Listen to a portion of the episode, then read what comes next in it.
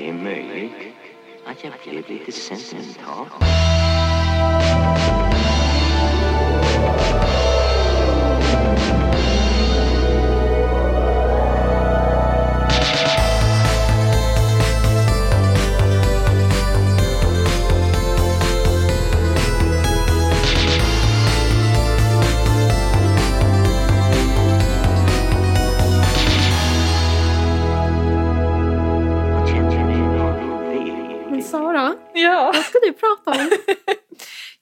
Jag, eh, jag, har en, jag har ett ämne. Det kan, det kan bli jätte eh, ostrukturerat för att jag har varken gjort några anteckningar eh, och när jag skulle förbereda mig så eh, pratade jag en timma med vår gemensamma vän Unni istället för att förbereda mig.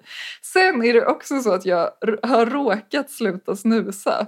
Har du? Eh, Ja, Men du började väl snusa när du var uppe i Norrland i, i somras? Ja, men alltså det här var typ ofrivilligt för att jag, eh, det är också så ironiskt, det var på nyårsdagen Mhm. då när alla har så här som nyårslöfte att typ Mm. sluta med saker. Börja kallbada? Precis, men på nyårsdagen så vak- vaknade jag upp med en så här jättekonstig irritation i mitt tandkött. Mhm. Så jag kunde typ inte snusa och så gick det ett dygn och sen så var jag typ så här, okej men om jag nu ändå, alltså du vet, har gått ett dygn utan Ja. så eh, antar jag väl att det är nu jag ska sluta typ. Du har liksom genomlevt cold turkey. Ja, och det var inte heller planen. Jag tänkte också, för tidigare när jag har slutat så har jag haft så här nikotinplåster och så. Mm. Men eh, apoteket är ju stängt på nyårsdagen.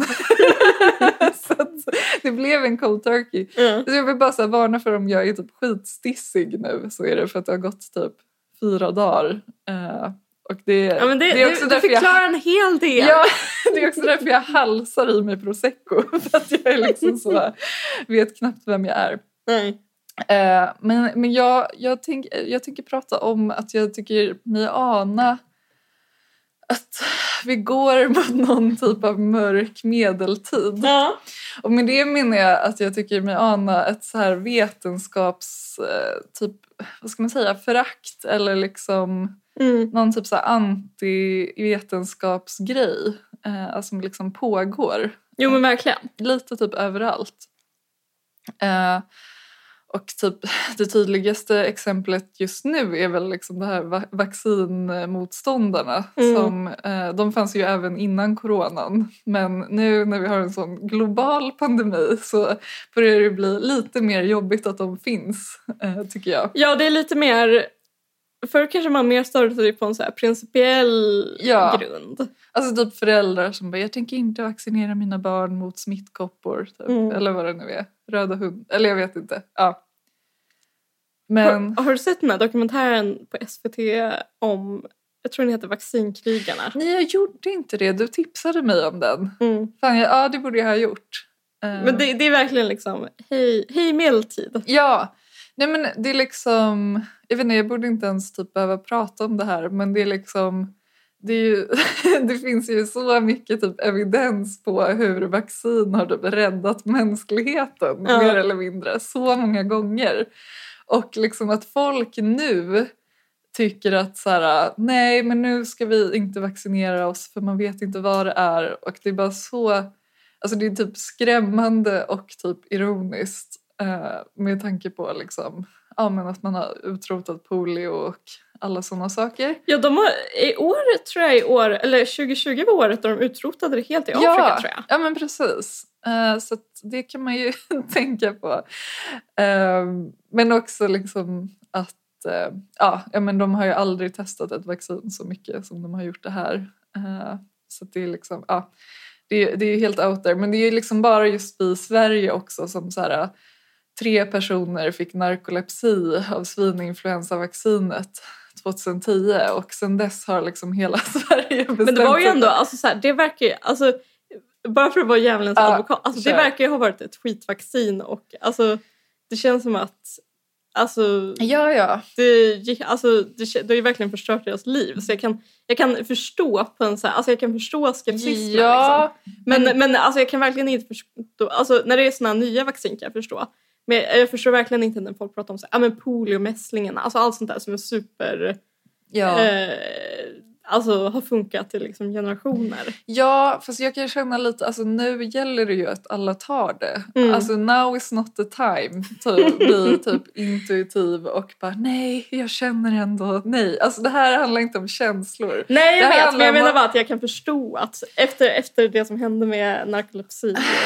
Ja, jo men ja, kanske. Men ja, jag vet inte, sen tycker jag liksom bara att alltså det är så mycket som typ är så nu att folk så här går på feeling typ med olika saker. Alltså typ så här, folk slutar med så här fluortandkräm och man bara, men snälla, typ så här, alltså ingen gång i historien har typ folk haft fräschare munnar än nu. Alltså det är liksom, ingen ser ut som att de är liksom hemlösa i tänderna längre. För att vi har tandkräm och så vidare. Um, och typ, uh, nej men allt sånt. Typ, uh, man får cancer av solskydd och typ, jag vet inte, det, det finns ingenting som retar mig mer. Men sen tycker jag också, det har liksom inte bara att göra med typ, uh, alltså så här, vad ska man säga, naturvetenskap eller sådana saker.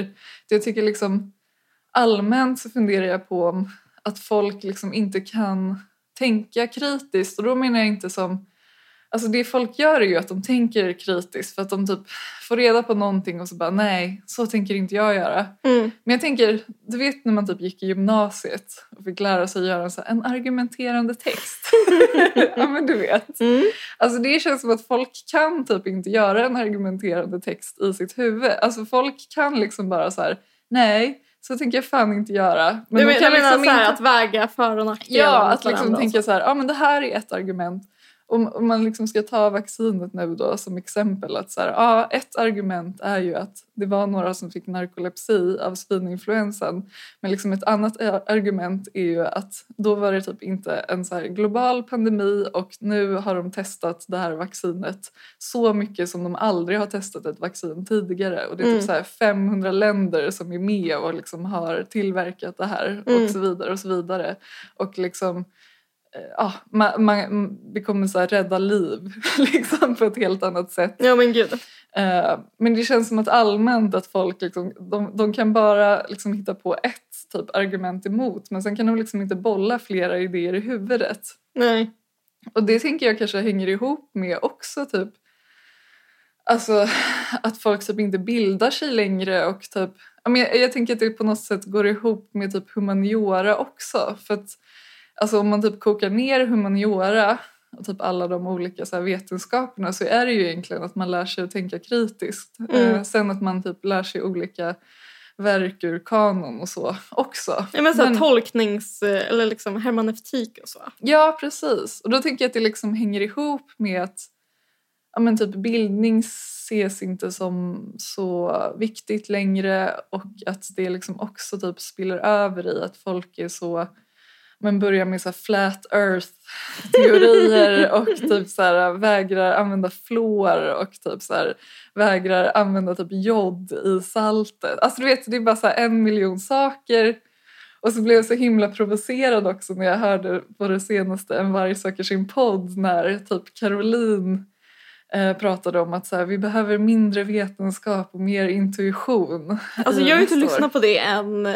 För att jag känner Nej, typ okej. så här, just nu så känner jag typ jag orkar typ inte lyssna på vad jag säger. jag Eller jag vet inte. Ja, Men, alltså, men det är väl så hon alltid säger. ja, Eller henne, hennes ingång är väl alltid så här, så här känner jag.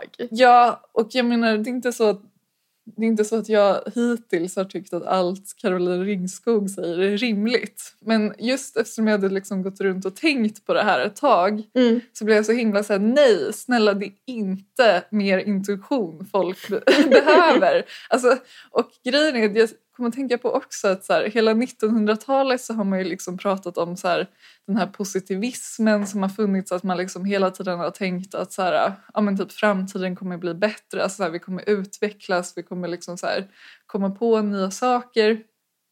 Och nu är det ju liksom som någon så här antipositivism. Alltså ingen tror typ att någonting kommer bli bättre. Nej. Och på ett sätt förstår jag ju det för att det är så här, ja men vi har typ en galopperande klimatkris och typ det är en pandemi och så här, det är klart att man kan bli dystopisk. Men jag menar in times like this så kanske det är typ bra att lyssna på vetenskapen och kanske liksom göra någonting så som typ vetenskapen säger att vi kan göra för att typ förhindra klimatkrisen eller till exempel lyssna på de råden som finns angående corona istället för att typ så här åka iväg till Kanarieöarna eller typ en fest. Alltså jag menar, om det är någon gång som vi behöver typ lyssna på vetenskapen så tycker jag typ att det är nu och det gäller liksom Alltså det gäller typ allt. Mm. Det gäller liksom både Ja men både liksom när det gäller ja men typ klimatet eller den här pandemin eller liksom eh, när det kommer till bildning och typ Alltså jag tycker typ att allting hör samman. Men vad hade, vad hade Caroline för argument för att vi skulle vara mer intuitiva? Nej men det var väldigt, det var väldigt Det var väldigt vagt. intuitivt. det var väldigt intuitivt.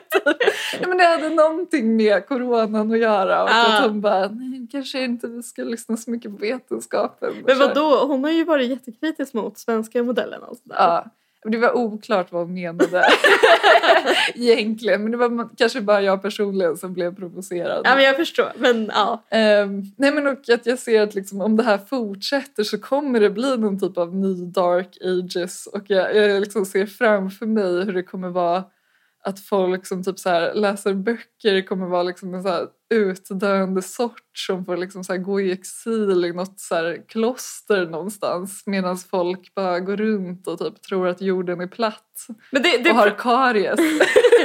det pratar de ju om i om det är Stormens utveckling, alltså Ola Söderholms podd. Ja, okej. Där Liv Strömquist är med ganska Ja. ofta.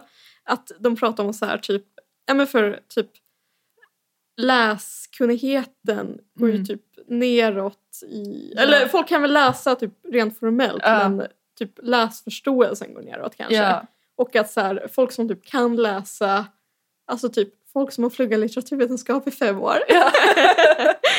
det kommer vara som typ så här munkar var på medeltiden och typ så här bo i ett kloster och kanske vara så här, typ, nu måste vi, och kanske tillkallas byn någon gång när det behövs en så här skriftlärd person. ja, men exakt. Okej, ja. Men Jag det tänk- kanske är bra för vår del. Men jag tänkte också innan jag liksom skulle prata om det här att det är säkert 500 andra personer som redan har sagt det här. Men ja. Nej men de sa inte, de sa inte det här med Karius och så. Nej okej men ja, absolut. Alltså, det, är, det är liksom den, den känslan jag får också. Och ja, kanske bra för oss. och kanske nice att gå i kloster och bara skita i omvärlden. Hildegard av Bingen-livet. Men jag tror inte det kommer vara så bra för liksom samhället i stort. Nej. Att det blir så. Men jag Tyvärr. tycker man har ju haft den här liksom sjunde inseglet-känslan galopperande i sig Mm. hela året. Ja. Särskilt där i våras tyckte jag. Mm, Eh, det var ju lagom mysigt. Verkligen. Fast jag måste ändå säga alltså så här, bara på ett estetiskt plan så är jag Mm. svag för medeltiden. Ja, alltså det kan ju jag också vara. Men jag, jag tror inte det var så himla härligt att leva då alltså. Nej, Måste jag ändå säga. nej precis. Och inte vara typ Man- kvinna. Nej, man kanske blev bränd på bål eller någonting sånt. Ja. Liksom. Oj, nu Eh, råkade jag stöta till mikrofonen. Sånt som händer. Ehm, nej, nej, men jag tror att det, det var väl mer eller mindre det jag hade att säga. Men, men jag tycker liksom nu, nu får folk typ skärpa sig lite och liksom sluta typ hitta på egna teorier om saker och ting. Mm. Eh, för att, eh, man, vet, alltså man vet inte bäst själv. Nej. Och typ så här, som sagt, alltså bra att vara kritisk till saker men, men var också kritisk i typ flera varv och Mm. inte liksom bara nej men jag läste på en hemsida att det kan vara dåligt med det här så nu tänker jag sluta med det. Ja, Nej men fattar. precis. Jag tycker också att min, min conclusion var ju också att vi kommer brännas på bål. Ja, just det. Så det är väl ditåt det barkar. Ja. Det blir mysigt. Skål för det. Skål för bål. bål.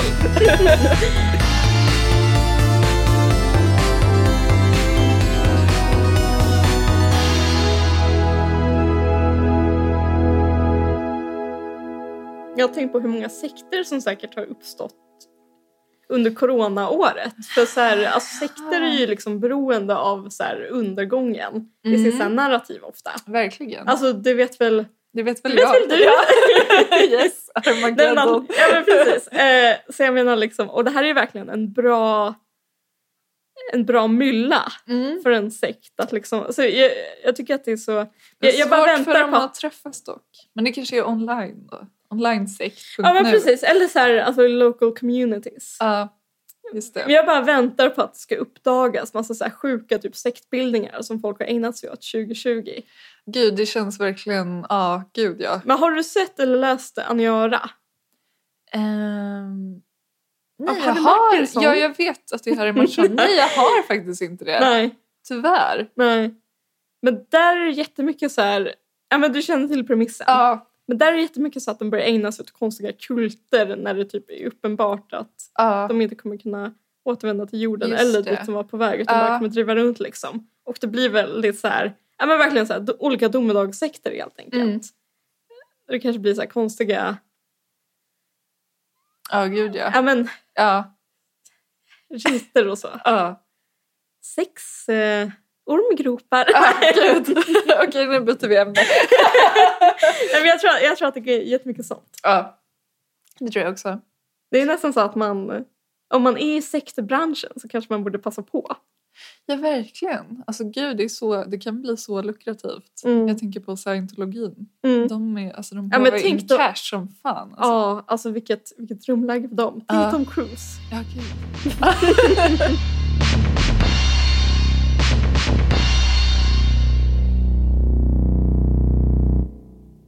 gud. tänkte prata lite mer om Tekla Knös som jag väl pratade om lite i förra avsnittet. Ja. Alltså inte julavsnittet utan det tidigare. Yes. Men då var jag bara inne och touchade. Nu har jag läst vidare lite och jag har läst en av hennes, eller jag har läst hennes em, debutverk Ja. som är en nyckelroman från 1900, eller 1850-talet som heter Älvornas afton. Det är också en himla fin titel. Ja, jag. superfin. ja. Och det är helt enkelt att um, ja, men Tekla Knös var ju liksom ett barn av den här salongskulturen som fanns i Uppsala på 1800-talet. Mm. Alltså som är väldigt tätt samman, sammanlänkad med alltså Uppsala-romantiken. Alltså så Atterbom och Geijer och Malla Silverstolpe. ja. Och Malla, Malla Malla, salong. hade ju en salong på Ja. fredagarna. Yes. Och där var Tekla Knös och hennes mamma eh, givna gäster. Mm.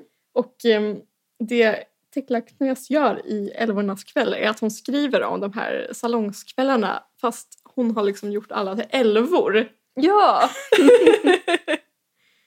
som samlas och läser sagor och typ så här eh, ja, men berättar historier, spelar musik, läser dikter och eh, ja, men är så spirituella med varandra. ja.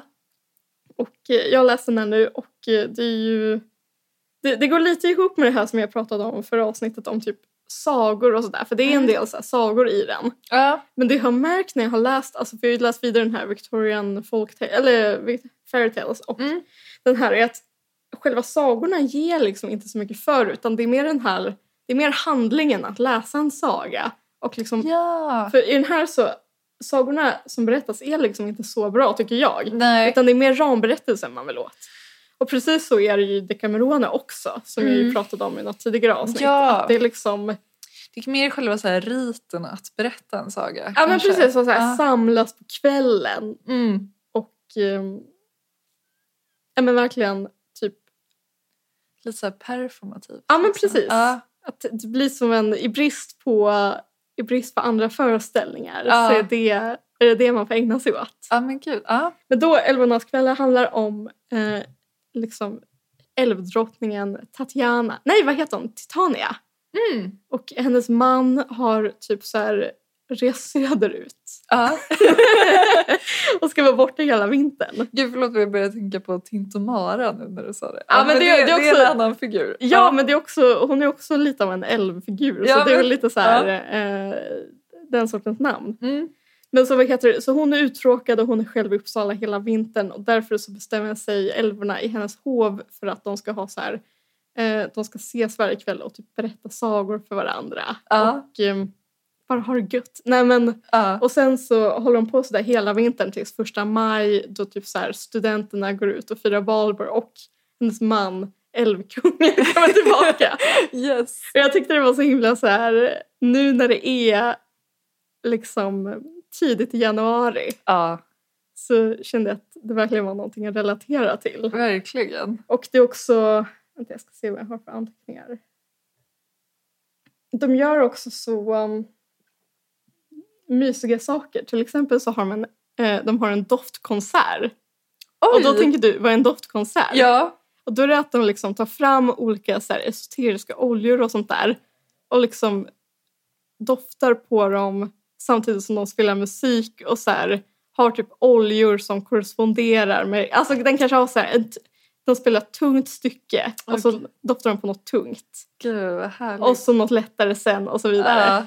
De verkar ha det så himla bra. Och sen så åker de skridskor på Svandammen och promenerar massa Ja. och är bara så en underbar Uppsala-skildring.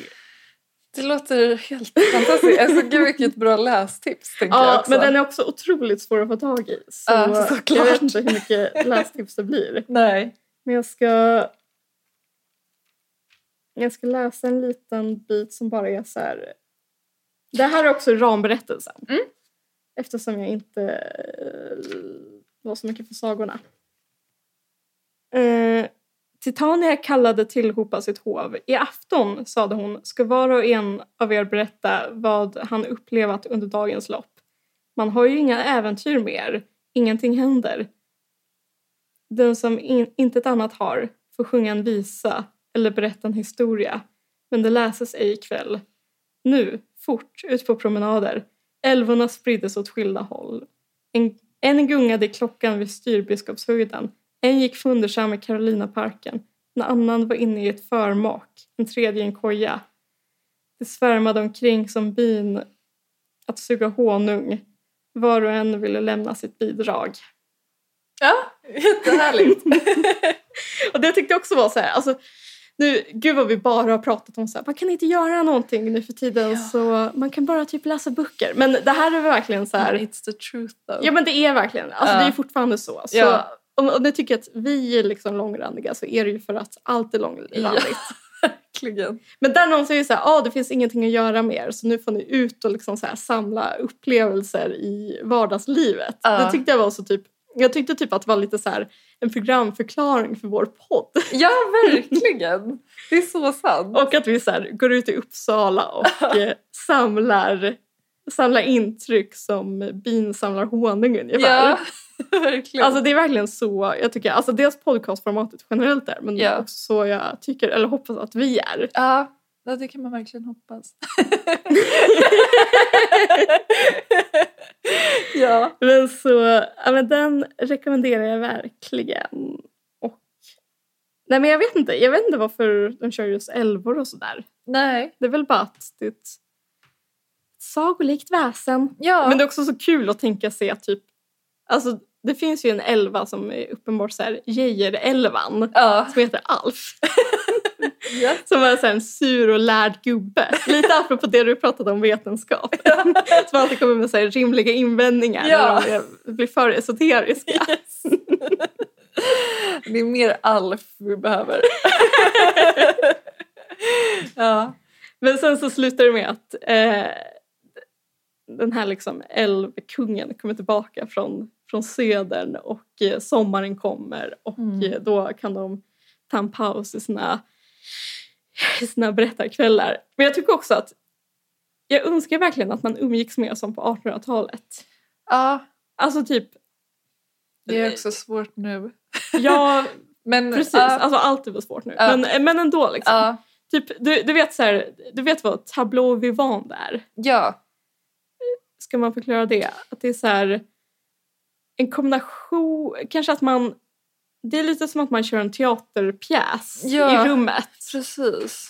Att man är utklädda Ja, och så eh, ja, men, har man såna repliker. Fast det kanske inte är så här, en, det behöver inte vara en pjäs utan det Nej. kan vara mer så här en allegorisk berättelse eller ja någonting. precis. Det var också kul i den här avhandlingen som jag refererade till förra gången, Konsten att fylla vardagen, Ja, så pratade de om en, ett tableau vivant som de uppförde i verkliga livet för Atterbom.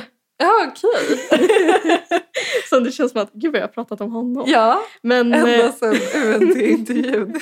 ända sedan dess. Nej, men, Ja. Då är det typ att de ska så här, Ja, men de heter massa, det är typ hans så här, namnsdag eller någonting. Ja. Namnsdagar var jätteviktigt på 1800-talet. Ja. Och så ska de uppföra Tableau vivant av Lycksalighetens ö, alltså hans, Mm. eh, hans sagoverk. Ja. Och då är det typ att de olika kvinnorna som är på en sån här eh, salongsbjudning ska liksom gestalta olika typ nymfer ur, det, ur det verket. Gud. Så typ så här, Tekla- Knös kanske är så här poesinymfen Ja. och så här, någon är kanske så här vishetens nymf och Ja. sånt där. Det är bara så här, varför gör vi inte det här idag? Men verkligen. Varför, varför är det ingen som uppvaktar mig så? Ja. Men jag, jag tänkte på det apropå bara att typ så här, vi har börjat läsa högt för varandra. Mm. Att så här, det är ju också en aktivitet som man liksom gjorde, alltså det var ju my- jättemycket på typ 1700-talet också att så här, romaner läste man högt typ så i en familj. Ja men precis och det, det står också jättemycket om det i den här avhandlingen Ja. att de typ samlas och läser kanske så här Dickens och Walter Scott och sådär. Ja, Men ni, ni håller på att läsa Mina drömmars stad. ja precis. Eh, nu är vi på andra boken. Mhm. Eh, och ehm, ja, men det är kul. Alltså jag, ju, jag läste ju första boken typ i högstadiet. Mm. Jag har alltid tyckt om den men nu kan jag tycka att jag typ stör mig lite på hur han skriver. Att så, han upprepar sig så jäkla mycket och det är så Ja. himla långrandiga typ, miljöbeskrivningar. Men hur som helst, det är jättemysigt. Det är ändå så en kul historia. Jag kan tänka mig att det är en bra så här, läsa högt-bok Ja, också. det är det faktiskt. Men liksom jag har tänkt på det nu att så här, alltså det är en så himla bra typ aktivitet. Alltså för att annars... Alltså antingen kan man ju sitta i varsitt hörn och läsa Mm. eller så kan man typ kolla på en serie tillsammans. Alltså det är typ det, de alternativen man har när man är liksom bunden till hemmet. Men typ att läsa högt är ju ändå liksom en annan typ av aktivitet. Och det känns så wholesome. Ja, verkligen. Men det är också så här, alltså jag kan tycka att det är rätt bra att typ öva på att läsa högt. Mm. Alltså för det är ganska jobbigt. Ja det Eh, är det. Ja, liksom. Men det, det är väl säkert bra på något Jag vet inte, det känns Men bra. läser, hur läser ni då? Turas, läser ni så här, hur, hur länge läser ni per dag eller per gång? Typ? Jag vet inte, det är olika men det beror på typ så här, vem är mest trött. Mm. Eller så här, vem, vem har energin att läsa högt. Jag så förstår. bara byter vi typ. Ehm, ja. Men det känns, det känns verkligen som att umgås på läsståndsaktiga 1800-talsvisor. ja men precis och då är det ändå bara alltså, en liten grej. Men, men ja, alltså mycket, Inte så lite. Men, Men men, alltså så här, att ha salong känns ju ändå Mm. väldigt jag har också alltså, härligt. drömt så länge om att ha salong och jag, alltså, det känns som att man har pratat med så många Ja. som säger så här, gud vad mysigt det vore att ha salong. ja. Men det är väl också att man inte riktigt vet hur det ska... Alltså, man har liksom inte gjort det någon gång. Nej precis. Så man vet inte riktigt. Jag är också så rädd att typ ingen skulle ha orkat förberett sig. Nej men precis. Och sen så vet man Eller inte... man vet, så här, man vet typ hur dåligt förberedda folk typ är när man ska ha bokklubb och alltså undertecknad Eller också. bara på ett seminarium. ja. Ja, men alltså så här, folk har ju alltid så mycket för sig. Liksom. ja. Alltså, det kanske inte var en slump att folk som inte gjorde, alltså så här, Tekla Knös och Malla Silverstolpe de hade väl inte så mycket annat för Nej, sig. precis. Så de kunde Nej. förbereda sig dagarna i ända. Sant. Men vi som lever liksom ett eh, busy, modernt liv. Mm. Inte för att jag gör det, men eh, jag inte så mycket heller. Men, ja. lite mer. Ja. Ja, nej men... eh, Nej men så det är bara om jag ska ha någon sorts spaning för det nya året. Är Ja. att nu är det kanske svårt att umgås i grupp men när det väl kommer gå igen så tror jag Ja. att man kommer umgås på ett eh, 1800-talsvis. Med tableau vivance och eh, högläsning.